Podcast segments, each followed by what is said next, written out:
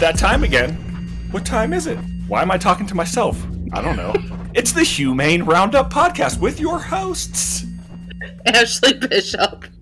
and Daniel Ettinger. How you doing, Bishop? Oh, it's hot. It's hot here. I heard. I heard you, your your kid's bedroom was 116 degrees. No, no, not quite. Their their room was only 86 upstairs, but it, we were over 100 heat index in the And- dead center of Wisconsin, the Don't you have- tundra. Don't you have some humidity in there though? Oh yeah, yeah. It is definitely not a dry heat here, um, and that's probably what made it worse because it's you know 73 degrees this morning. It was already pretty miserable just because of the humidity. Before we get into our topic, I don't want to go too far. Could you imagine having to do a cat hoarding house on a day like today? Oh no, no, no. Mm. Thankfully, it wasn't working. Delight. You were working on the garage though, right? Yeah. That's cool. Well, we got a fun show today, folks. Folks, I don't know, whatever. It's whatever. I just talk and say stupid things all the time. I'm really excited to talk about service animals. Are you excited to talk about service animals? I am. This is like one of my. I don't want to say pet peeves because service animals in and of themselves is great. It's the It's- people that falsify service animals. Oh my god, they drive me up the wall. I, I bet none of our listeners have any experience with that. None. They Not probably don't even know what a service animal is. I mean, No. Okay, I'm going to test you. I'm going to quiz you right now. go before for it. even start. What animals are allowed to be service animals? Dog and in rare cases, miniature horses. Yes, you win points for me. I, I love that answer. All right, you got a story about service animals. I got a story about service animals. Who wants to go first? Mine is the frustration of quote unquote service animals. I don't know if yours a legitimate. Oh, it's a real yeah, it's a real thing. So go ahead. All right. Um, we had a gentleman. I'm not. You, you forget it. He's not a gentleman. We had a guy, um, who claimed that his giant cane corso was a service animal. Okay. Now, we said dogs and miniature horses, right? yes. So it's not breed specific. It doesn't have to be your golden or your Labrador. I get that. I have absolutely no problem with the breed. What I have a problem with is that on two separate occasions, this idiot uh, took his dog into two different bars. The first time I watch on video where the guy a- another person walks up to him and says hey man can i pet your dog i can only assume that's the words that were said yeah. um however i see the owner's head go shake up and down and you know he kind of gestures towards the dog to which this other guy goes to pet the dog and gets nailed in the face Damn. now, of course, this happens outside my jurisdiction. Um, and I called up their local constable person and said, Hey, this dog lives in my city. I know this dog is a danger, but I don't have enough to do it under my ordinance. However, this might happen in your jurisdiction. The dude got stitches in the face. Mm. Um, please declare this dog dangerous. Okay. They decided not to. Great. So a couple months go by. He goes into yet another bar. We have a guy who is very frail. I'm not quite sure what all of his medical conditions are, but when I say skin and bones, I mean literal skin and bones. And the dog jumps up and nails him as well. This one was in my jurisdiction, so I immediately jumped on it and I was like, nope, dog's getting declared dangerous. We're not going to have this um, he was going to fight me tooth and nail. This is my service animal, blah blah blah. And, you know, so what can I? I'm sorry if I'm jumping ahead. What task did he say the dog provided? a task for his disability. Well, what was his disability? You can't ask that. Well, but I'm, I'm asking it now on the show. You can't ask him that because we that get- is a HIPAA violation. we're gonna when we get our guest on in a little bit we're gonna find out a little bit more but you can't There's two questions you can ask. What are they It- Is your dog a service animal for a disability you have? They say yes. You can ask, what tasks Yes. is the animal trained to provide? Their answer can be as simple as saying, "It is trained to per- for a task for my disability." Wow. That is it. They can leave it as vague as that, and you can't do anything. Well, when we get our guest on, we are going to confirm that uh, because it's really important that we know that, right? That Yeah. you don't want to violate somebody's, uh, you know, their And Yeah. here's the thing that that drives me insane, um, and and I hope I hope our guest does not necessarily completely disagree with me on this. Um, a service animal is trained in such a manner that they should not be aggressive. They should be well housebroken. They should not be aggressive, et cetera, et cetera. They should not have aggression towards other animals or people. or people. In my opinion, though, that does not mean because I've had people say to me, "Oh, it's a service animal. It will not bite. It cannot Hmm. bite because it's a service animal." I don't care who you are. I don't care what your animal is. I don't care how well they're trained. They have a tipping point. There is a line that can be crossed. Well, that that's a good segue into my story. So we get a call, and it's at a bingo hall, and the the staff there was concerned because a woman was at the bingo hall with her service dog. No issues, right? Like that was they didn't have any issues with that, and the I guess the dog started becoming very aggressive, basically showing some sort of possess- possessive, I can't talk, possessive behavior where it was guarding the woman. Uh, so Mm. anytime somebody would walk by, the dog would kind of lunge and growl.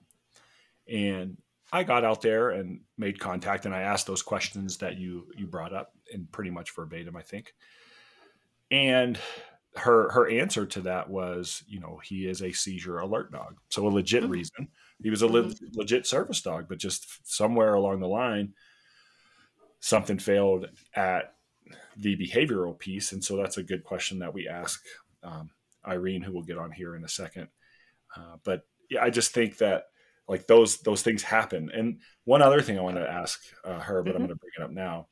We have a wild animal sanctuary in Colorado, which um, she may be familiar with, and uh, there's huge signs in the parking lot that say, you know, no dogs allowed, even service animals. And I was kind of like, wait, what? So I asked the staff about that. I was like, is that a thing?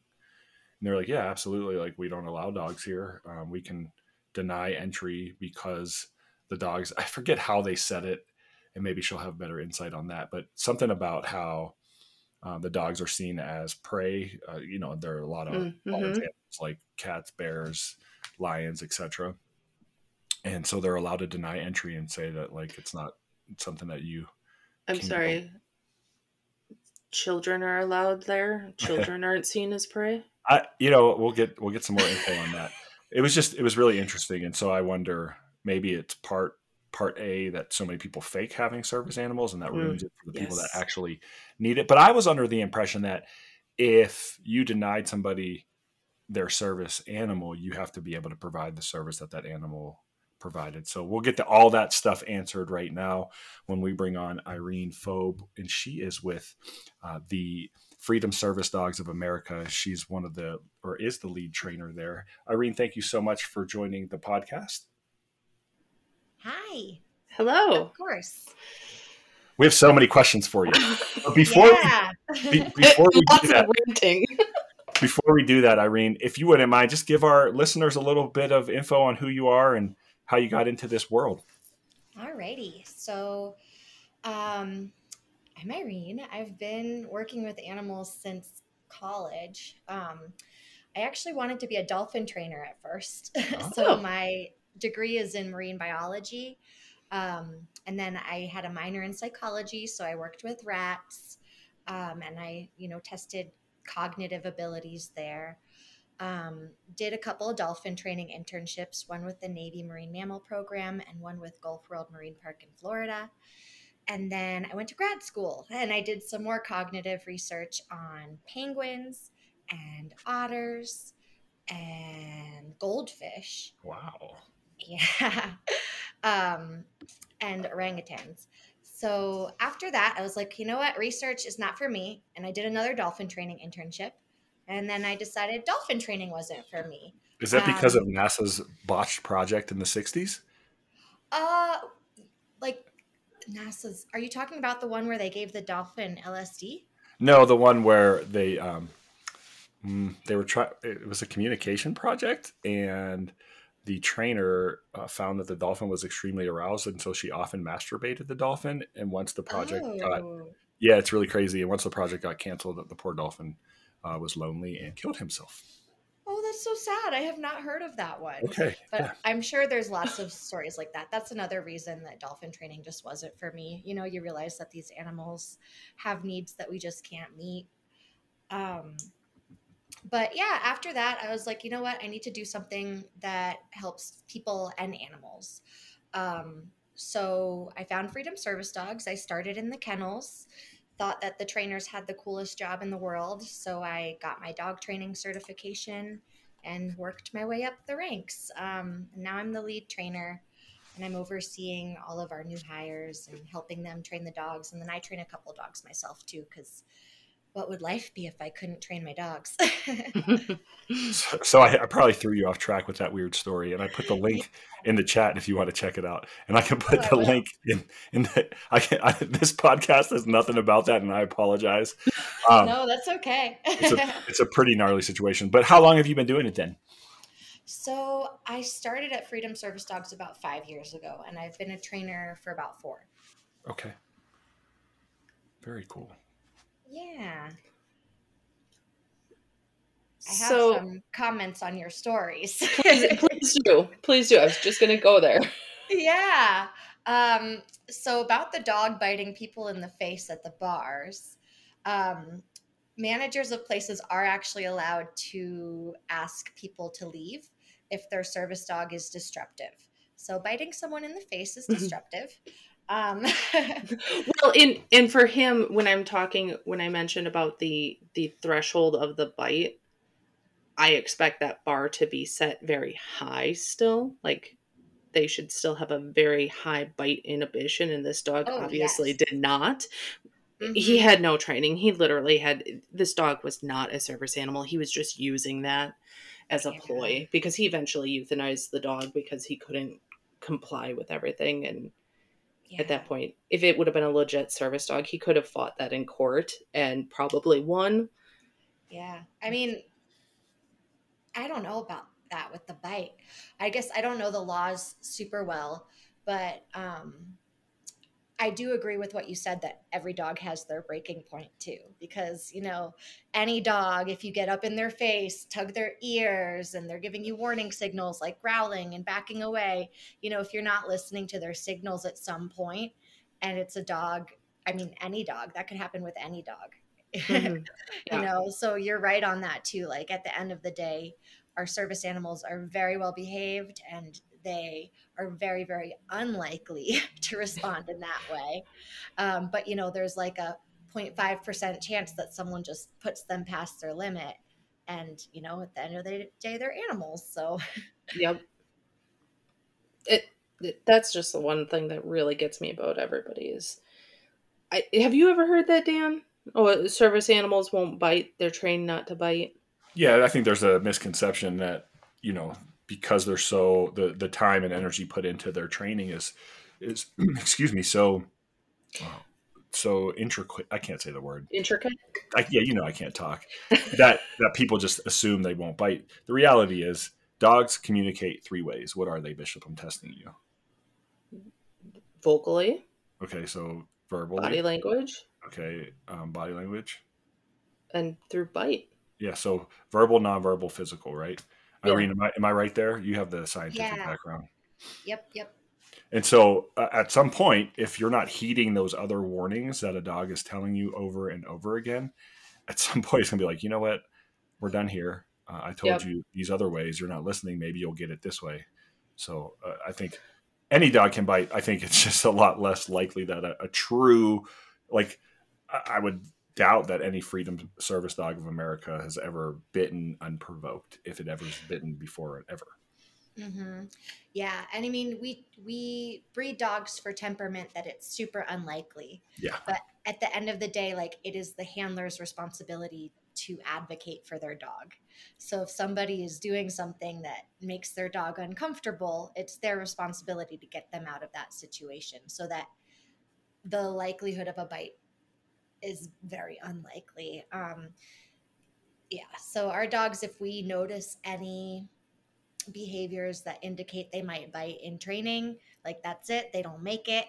But also, a dog that is a perfect angel put in a less than ideal situation where they really are not being listened to and their signals are ignored over and over and over again. You know, like that's kind of that's their way of communicating. That's their way of protecting themselves because we can't tell them, oh, it's no big deal. They don't know. So they're going to do what they feel they have to do to be safe. Irene, I know that you said um, you weren't necessarily quite as familiar with maybe the actual laws regarding it. Um, and this is something I would think most of our listeners would know. Maybe, maybe I'm wrong. Maybe I, I will tell you, Dan. Um, we had a situation here with a guy who was claiming he had service goats. I think I've talked about him on this show before. Um, and because of that, I I became very very familiar with the ADA uh, to mm-hmm. the point that our one lawyer was going to refer to me as his expert. Um, so, with that being said, it is in the Americans with Disabilities Act that there is not a necessity for a private trainer. A person can train their own animal to be their service animal.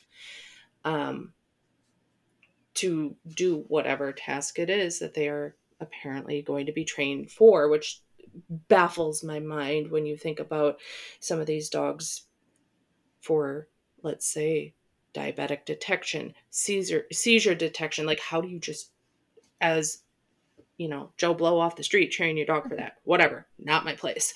But how much time, Irene, goes into training dogs for this that people are likely not putting in on themselves that a trainer like you is.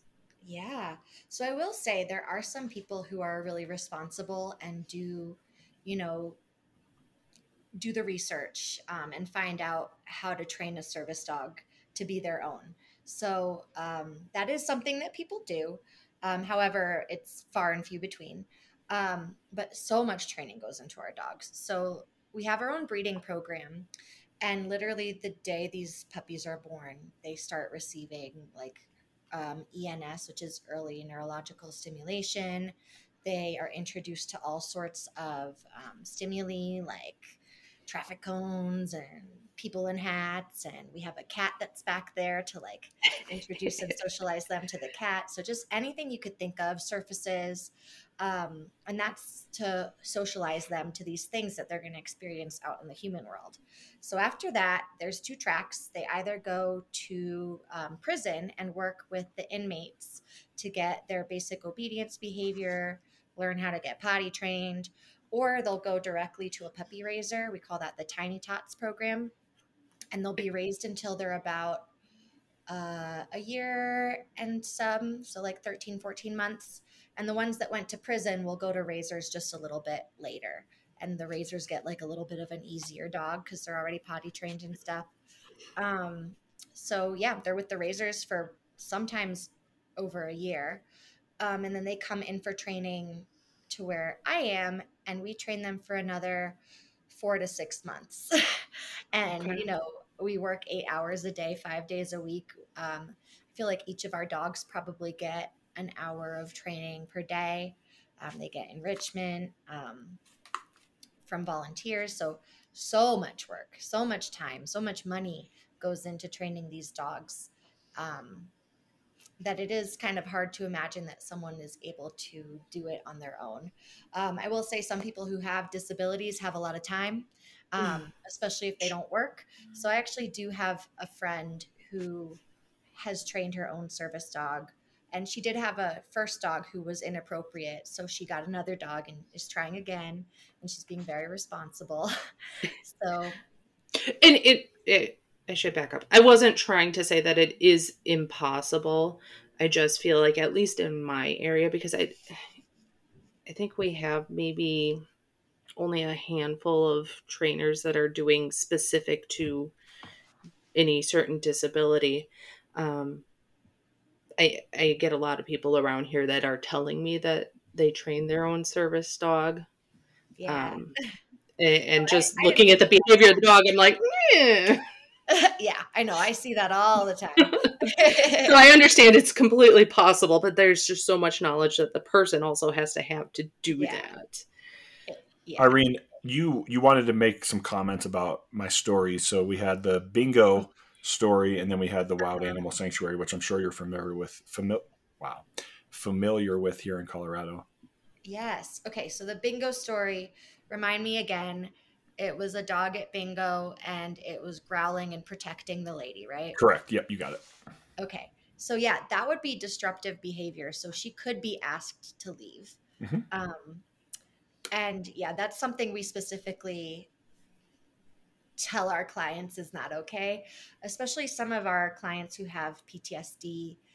Um, sometimes they like the like the protective element like my dog is looking out for me Mm, okay. um, but we're an ADI certified organization, so Assistance Dog International, and we actually really don't um, train those kinds of behaviors. So we say that the dogs, you know, create space in public, kind of, but it's not supposed to be the dog is blocking me or um, you know we have the dogs trained to provide deep pressure therapy but we're not going to train the dogs to um, you know watch somebody behind their back if they are you know standing in the checkout line. So protective behaviors in general are not um, anything that we ever train.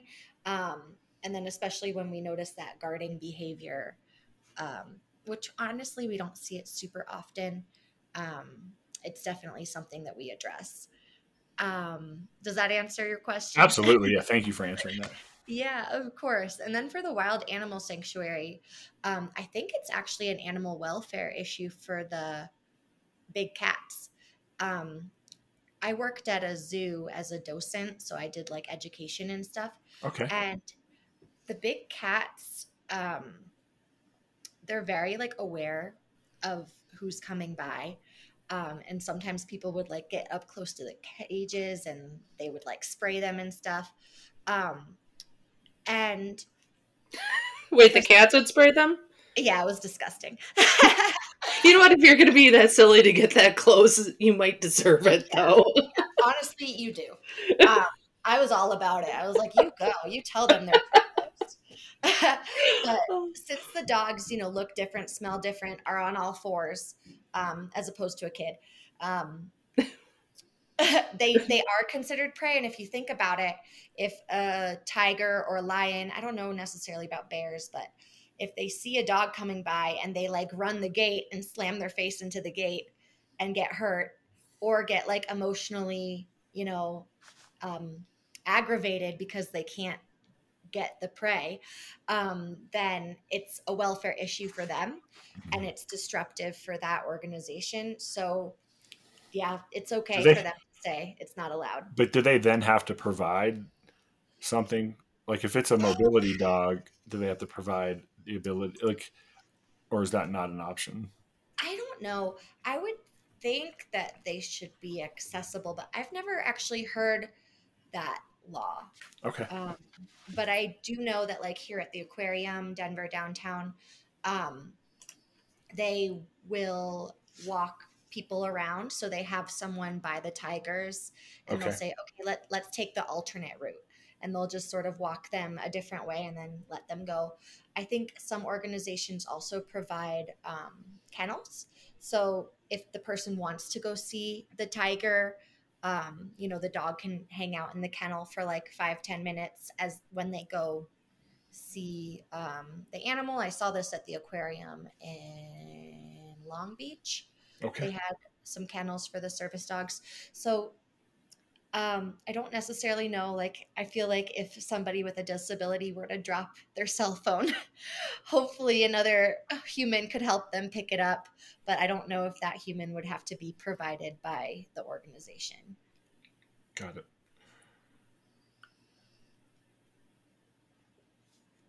Bishop. Sorry, I looked up the ADA fact sheet just to see if I could answer your question, Dan. So, all right, while you're doing that, Yeah. another question, Irene. How do you determine inventory? So, when you're training dogs, how do you train for, okay, I need uh, a seeing eye dog, I need a diabetic alert dog, I need a seizure alert dog, I need a mobility dog, I need a dog. Like, how do you how do you inventory and decide on what dog's going to do what? Um, they kind of tell us. so um, we have a wait list of lots of different types of clients. We serve mobility clients, we serve autism clients, we serve veterans with PTSD and other um, disabilities. So, oh, and we also have a therapy dog program. So we kind of start training the dog for like the hardest job, which is obviously, well, maybe not so obviously, it's mobility um, because the dog has to, you know, walk next to mili- medical equipment. They have to be able to pick up things, open doors, close doors, um, you know, do wheelchair ramps, just all this stuff. And it's a very high pressure job. So we usually start out trying to train these dogs for this higher pressure job. Um, and if they just are not really suited for it, you know, some of them don't like to put things in their mouth. Some of them get a little bit nervous in tight spaces, like next to a chair. Um, if that doesn't end up working out, then we go to our next, um, you know, option, which is like light mobility neurocog or just light mobility in general. Um, and then if that's not really an option, which honestly, most of our dogs can do light mobility. Most of our dogs can do like a retrieve um, and a tug. Um, and then if that's not an option, so sometimes we have dogs that just won't pick stuff up, um, and it takes like a million years to try to train them to pick something up, and it's sometimes not doable in the time frame we have. Then they'll be purely neurocog um, and provide that deep pressure therapy, create some space in public, um, interrupt stress cues. Um, like if someone's picking their nails or whatever, they can do a nudge. Or if someone's bouncing their knee, they can rest their head on their lap. Um, so it's kind of whatever they are capable of doing and then what they have an affinity for. So sometimes, you know, we get a dog and it's like a special dog. We're like, this dog is so emotionally intelligent. Um, we really think this dog needs to go to someone with neurocognitive needs because they would be so good at it. Um, so, yeah, it's kind of what the dog is able to do. Um, Okay. Yeah. So, Dan, um, it actually specifically talks about zoos. okay, what did it say? Um, where did it go? Basically, it's it, it's saying, in, interestingly enough, that um, if it is going to cause a hazard or um, have other animals within the zoo become too agitated, the dogs can be prohibited from specific areas. But they it says that it can't be in an, an entire area. So unless every animal there is somehow being negatively affected by the dogs being there, there might be a slight violation there. I see. Interesting. Well, good good job looking that Oh, up. Yeah. Mm-hmm. At a zoo, service animals can be restricted from areas where the animals on display are the natural prey or natural predators of dogs, where the presence of a dog would be disruptive, causing a displayed animal to behave aggressively or become agitated. They cannot be restricted from other areas of the zoo. Like the food court and the Correct. merry-go-round. And okay. Uh, the San Diego Zoo ha- has a dog that lives. What's that? Do they have a a, z- a merry-go-round at the Not at wild the- animal section? No, not at the Wild haven't Animals been Section. Just the Denver Zoo. Uh, the at the San Diego Zoo, they have a dog that lives with. I think it's a leopard. think Oh besties. yeah, I saw that. Oh my gosh, that was so cool. yeah, they're But besties. they were raised together too. That Yeah, I think yeah, that's a little different.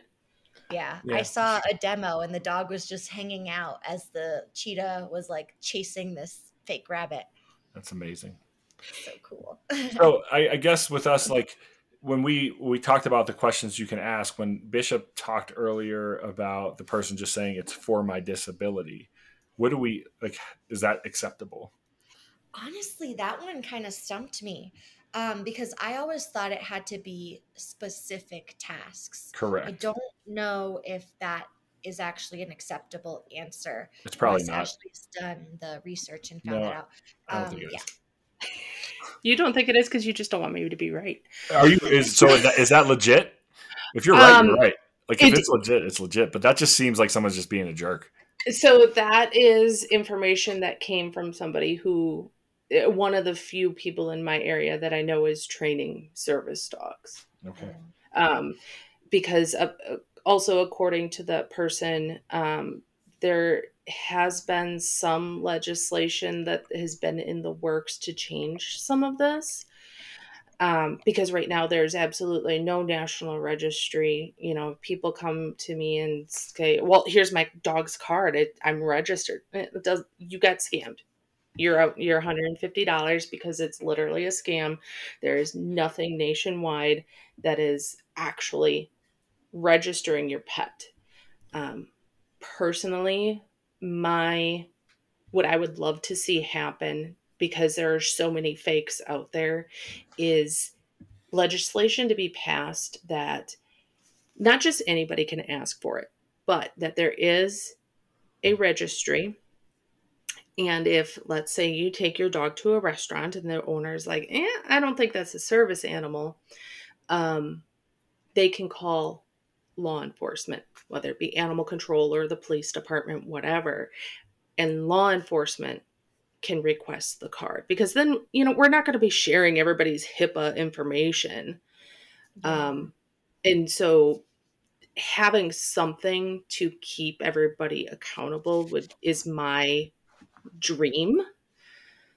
Um, Same. Irene, what do you think about that? I think you're absolutely right. There's absolutely no regulation or um, standard that service dogs are held to in the laws. Um, because we're um, accredited by Assistance Dogs International, we hold ourselves to really high standards and we actually do give our clients ID cards. Um, and the ones right now, they're like digital. So they pop up like a barcode each time. And like that lets you know that they're legitimate. I don't know exactly how it works, but it's very new um, because of the issues that we're seeing with the you know certification that people buy online and say their dog is a service dog. It's ridiculous. Um, and yeah, I would love. My dream is the same as yours, Ashley. There really something. needs to because I mean, fake service dogs, yeah, they're an issue for the public. Um, and then they're also an issue for actual service dogs. Definitely. So, like, if you go to the airport and there's a little Pekingese barking its head off at your trained service dog, that service dog might be too distracted to pick up your wallet. Mm. Right. You know, you're in a crowd. Like, it's just, it's added stress for these working dogs that already encounter so many um, distractions. It's just that might be the distraction that prevents them from doing their job. and and who knows too you know i'd like to think that most people that have legitimate service animals are providing regular veterinary care so Oh, that yeah. they're up to date on their vaccines and they're not going to be having intestinal parasites that they're you know giving off to other animals that may or may not be trained um, which actually i do want to get this in there dan as well um, even if an animal is a service animal and a legitimate service animal, if your local jurisdiction has regulations on rabies vaccines and licensing, Mhm. they are still required to be followed, as Most well as leash laws. Yeah, most agencies though will have like a No free fee. license. Yeah, for for the license. And you're right about the leash law. Now I've had in the past, I've actually wrote a ticket to a person I forgot about this story. This is great. I love how you jog my memory. I had I've seen the guy all over Denver. He used to ride a skateboard, and he claimed that his dog was a service dog, and it was a legit service dog. And but he would just like the dog wasn't providing a task while it was off leash. And this one time, I saw him at the park throwing a tennis ball to the dog. I was like, oh, bro, I'm sorry. Like we talked about this before. Like if your dog's off leash because it has to has to has to get free and go alert somebody because you're having an issue. That's or you fine. physically can't hold the leash because that That's is your disability. Totally fine. However, when it comes to like the dog being 20 feet away from you, running around the park or whatever, that's not in its duty, and so he got to take it. Yep. Yeah. A service dog should always be within two feet of its handler on leash. And you, our, can we emphasize always? Yeah. So, like you said, if he was doing a task like finding someone to get help or whatever, sure. yeah, that is not applicable. Um, however, we do try to train tasks that the dog can do on leash um, for the most part, just because when your dog is off in the world, you don't know what's going to happen to them. So I know that some organizations do train that like off leash, go find someone to get help. We usually just train that behavior in the home. Um, so like a family member could be helped because yeah, the dog, I mean, it's, it's a danger to the dog. That's kind of the reasoning we give our clients is that um, if you are playing fetch with your dog off leash in a field, this dog is like a fifty thousand dollar dog. Sure. And if they just see the most magical bunny unicorn thing, like you know, our dogs, we don't put out a dog if they have very drive. However, every dog is a dog, and they mm-hmm. might see something that just really piques their interest, and they cross a busy street like your your service dog couldn't be no more and that would be a real shame because so many people are on our wait list and so many people follow our rules um, because so much is put into these animals. Speaking of which, I want to make sure we get this out there. Check out the website. It's freedomservicedogs.org. Again, freedomservicedogs with an S dot org. And then on that on that homepage, there's a pretty big red button that says donate. So you can donate to help pay for some of these fifty thousand dollar dogs. That's amazing. Are they insured? So if someone has a a service dog and something were to happen, um, do they have insurance usually on them? Usually, we tell our clients to get like veterinary insurance. Okay. But I've never come across the idea of actually insuring a service dog for what it's worth. Hmm. It is pro- well, it's property still, even though it's yeah, yeah. So might be under homeowners then. I I have one more question for you, Irene. Yeah. Um, because I have a feeling Dan wants to get to the pick pick of the litter. Um, what? do you guys typically or or require it after they are with their person spaying and neutering? Yes. So we actually do not put a dog out if it's not spayed or neutered. Interesting. Is um, that and then even oh, is sorry, that required or is that an like an option for you guys? Um, I am not sure it's required. Okay. We do it because you know that's the standards that we hold ourselves to. I'm pretty sure it's an ADI thing as well. Um, but, but yeah. it doesn't affect their training or their ability to perform their tasks. No, not at all. I, I the reason I ask this is be, like even with our police canines, I will have some of the officers be like, "Oh yeah, I'm not neutering my my dog because it it'll affect how he smells," and I'm like, that's just ego. Do you know how the nose is on yeah. one end of the dog and what would be done is on the other end? Like that's all, that's all ego. Dogs have what is it 300, 300 sensory smeller things in their nose. Yeah. Nose buds, like oh, taste buds. What do you like call the way that the dog smells the world? I thought you meant the way the dog smells to other dogs. no, no, no. How the dog like smells the drugs that it's trying to sniff out, or it'll oh. lose its bite, you know, uh, its ability or want to bite if it's a dual purpose and things like that. I'm yeah. like, guys, really, if it's trained, it's trained. Yeah. I mean, I could see that like testosterone for the biting, that makes a little bit more sense to me, but definitely the smelling, that, that doesn't. I've never heard that one before. Should we do? pi- I don't know. Do we do pick of the litter? This this pick of the litter, which is brought to you by the Humane Educators of Texas. Check them out, humaneeducatorsofTexas.com. Also, since we're talking about it, don't forget to check out Joe the ACO and his stickers, and use. Um, check him out on Etsy and just search. All you have to do on Etsy is just search Joe the ACO. He has amazing stickers, and you can use the code humane humane ten, right? Humane ten. Um, Yeah. If that doesn't work, send me a message and I'll fix it. Or Humane Roundup 10. Try both. both. Try both. try both. It's fine. But you'll save 10%. Thanks, Joe to ACO. And they'll come quickly. I, I ordered Oh, you mine got yours? Yeah, super fast. like two or three days. I had them in my hand. They're amazing. Again, Etsy.com. Search for Joe the ACO. He has some great stickers on there. Don't miss them. Don't miss out. Save 10% as well. Humane Roundup 10. Do you want? Would you like to play this game, Irene? It's I think so. it's Sounds- somewhat. Some of the questions are kind of geared towards animal control officers, but some of them are just fun. Take it away, Bishop. Okay. All right. wait, wait, we didn't set up the game yet. So, No, this Irene, is true. Irene, you can do whatever you want. You can answer all. You can answer none. You can pass. You can pick your own answer if if you want. So it's just there's no rules to the game. It's just whatever you're feeling when the question's asked. It can be, you know, how you feel work related, what you would prefer, or not prefer, or Personal. uh, personal. Okay. All right. Uh, first one is van, truck, or SUV.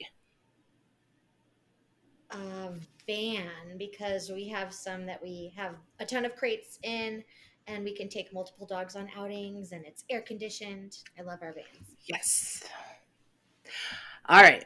Um, I'm gonna. Oh, this one. I can't even guess this one, Dan. Uh, cat, dog, or other. Ooh.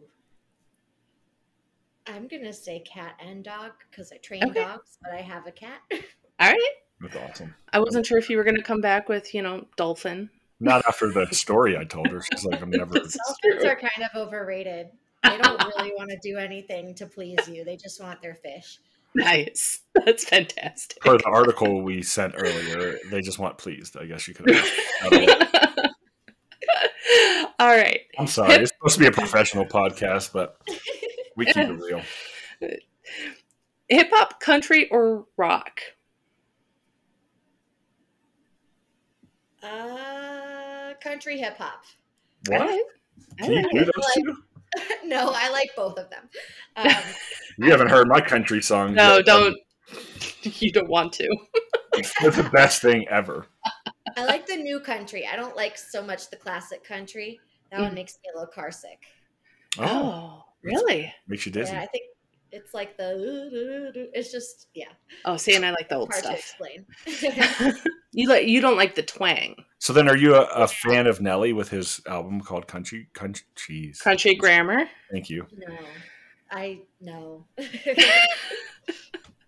Um, name wait, name one hip hop artist. Gosh, I can't talk. Artist you like? I like Kanye West. and All I right, like, keep it moving. uh, yeah, yeah. I actually think, truthfully, Kanye West is a genius musician. Music, wow, musically, he is a genius. Absolutely, you can't argue that. Some will say his mental state is a little bit questionable, but yeah, musically, yeah, he's a genius. um, okay, this one, mm, this one might not be quite up your alley. No, I know, I know give it the shot. that one. Yeah, this is good. So, nonprofit, PD, or municipality. nonprofit because that's right. what Freedom Service Dogs is. Perfect. Um, bite or cruelty. hmm. Bite or cruelty? Uh, I think You you could go bad. neither as well. They're both bad, but also like cruelty followed by a bite would not be bad to me. That would be the dog defending themselves. Okay. Uh, body armor or none. Uh, So I body armor- like a bulletproof vest. Yeah, there you go. Yeah, I personally do not wear body armor to work. I mean, yeah, you probably don't. I mean, maybe if you when you were working with dolphins, I don't know you have to I've wear heard- closed-toed shoes with the dolphins. why. Do they eat your toes? Um, I think it's just like the fact that you're carrying really heavy stuff, and if you drop it Oh. on your feet, Okay. uh, another one. Yeah, some of these won't. All right. Uh, barking or stray? um, Would you rather chase a dog or uh, listen to it bark? Okay, chase a dog or listen to it bark. I'd probably rather chase a dog. Barking can be a lot. I'm glad you summed that up that way. That was good. Uh, cell phone or radio? Radio. Do you use radios in the kennels? We do. So we use it to organize like when we run the dogs out to play. Okay. Um, and then like if we need to ask a question from the kennel techs. Yeah, they're really useful. Yeah. Just a, a quick quick question. Again, check out freedomservicedogs.com and or Dot dot org. org. Dot org. Sorry, I do that all the time. All the time. Freedomservicedogs.org. Get involved, and there's an option to volunteer. Uh, so we can talk about that when we finish this this segment. But um, anyway, that might be fun to to get out there in the kennels and help if that's an option. Yeah. Yeah. Uh, so three more questions. So Zoom or in person? In person. Mm. Uh, DOA or skunk? DOA. What is that? Dead, dead on arrival. Ooh. Or like or sprayed by a skunk. Uh-huh. Yeah. I'd take the skunk. Oh, I love skunks. They're so cute. All right. Last one. You may might have some experience with these. So catch pole, snappy snare, or lariat. I know what a catch pole is.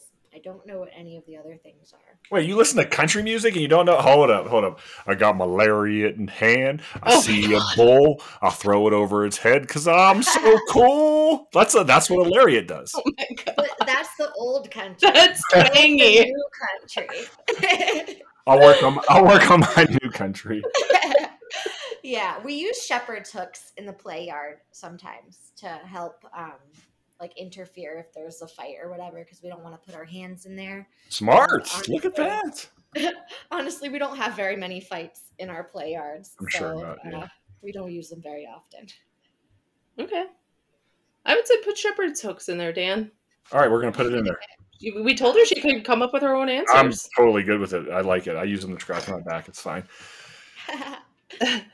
Okay, So- that's the end of our segment. Brought to you by the Humane Educators of Texas. Again, Volunteers. Yeah, we're going to ask that. Check them out, the Oh. humaneeducatorstexas.org. So yeah, the again the the website freedomservicedogs.org. There is a get involved tab. Uh, if you go there, there's an option to volunteer. I see raise a puppy. I see foster on weekends, volunteer on site, and puppy raiser. Oh, oh, that's if you're a puppy raiser. Raiser. Wow, raiser portal. So you have to go in there and update it. yeah. Yeah. So can you talk a little? Yeah, talk a little bit about all the different fun things people can do if they want to volunteer. For sure. Our volunteers are amazing. We honestly couldn't not do what we do without them. Um, there's always a need. So the on site volunteers um, help kennel techs with everything from cleaning um, to enriching the dogs to giving baths. Um, it's a pretty good time. I used to be a kennel tech, and sometimes that just sort of mindless work of like giving a dog a bath is just kind of fun and relaxing. um, our weekend fosters give the dogs a place to rest their little heads on weekends. Um, you know, the kennel environments can become stressful. So for them to be able to have a weekend in a home is good for their, you know, mental wellness. And then it's also great for us trainers because we can see um, home behavior. And then puppy raisers, oh my gosh, puppy raisers are probably our biggest need right now um, because we have so many dogs that are coming through the pipeline and we really need people to get them out and socialize them. And i'll make a plug for it like raise a puppy if you want to learn how to train dogs because it's basically a free dog training class. We'll teach you everything about positive reinforcement teach you how to socialize dogs. You'll have trainers to work with to you know overcome any issues that come up and it really is a cool experience and a lot of the people that i work with who are trainers actually used to raise so if that's something that you want to do as like your career a really good foot in the door is to raise a puppy Nice. I love puppies. It's not, but it's not easy. People think it's easy. It's not. No, you got it. it's not easy, and it's it's a lot of time, um, and it's like you know everybody asks like, isn't it so hard to give them up? Um, but if your dog makes it and you see the impact they make on a person, it's so so rewarding. I have this. if your dog doesn't make it, you can adopt them. There you go. I have this great story that I just I I started working up here in the mountains not too long ago, and we did a school presentation with someone that trained service animals as well, and she was telling us a, a quick story how, you know, she had a dog for about a year or so, and did all the training, and seven eight years went by, and I, they were at the airport, and she saw the person in the wheelchair with the dog, and the dog smelled her, and she was like she didn't want the dog to see her to distract from its job. The dog went Mhm. crazy, crazy. So she went up to the person, and the person never met the trainer, and she's like, "Hi, I'm so and so. I trained your your dog. Is it okay if I say hello?" And the dog just went ballistic, and you know, just loved on her for a little bit, and then and then she was able to to walk away, and the dog went right back to work. Nice. Yeah. Yeah, they remember us. It's funny because I've had dogs where it's like I go up to them and I say hi and it takes them a second.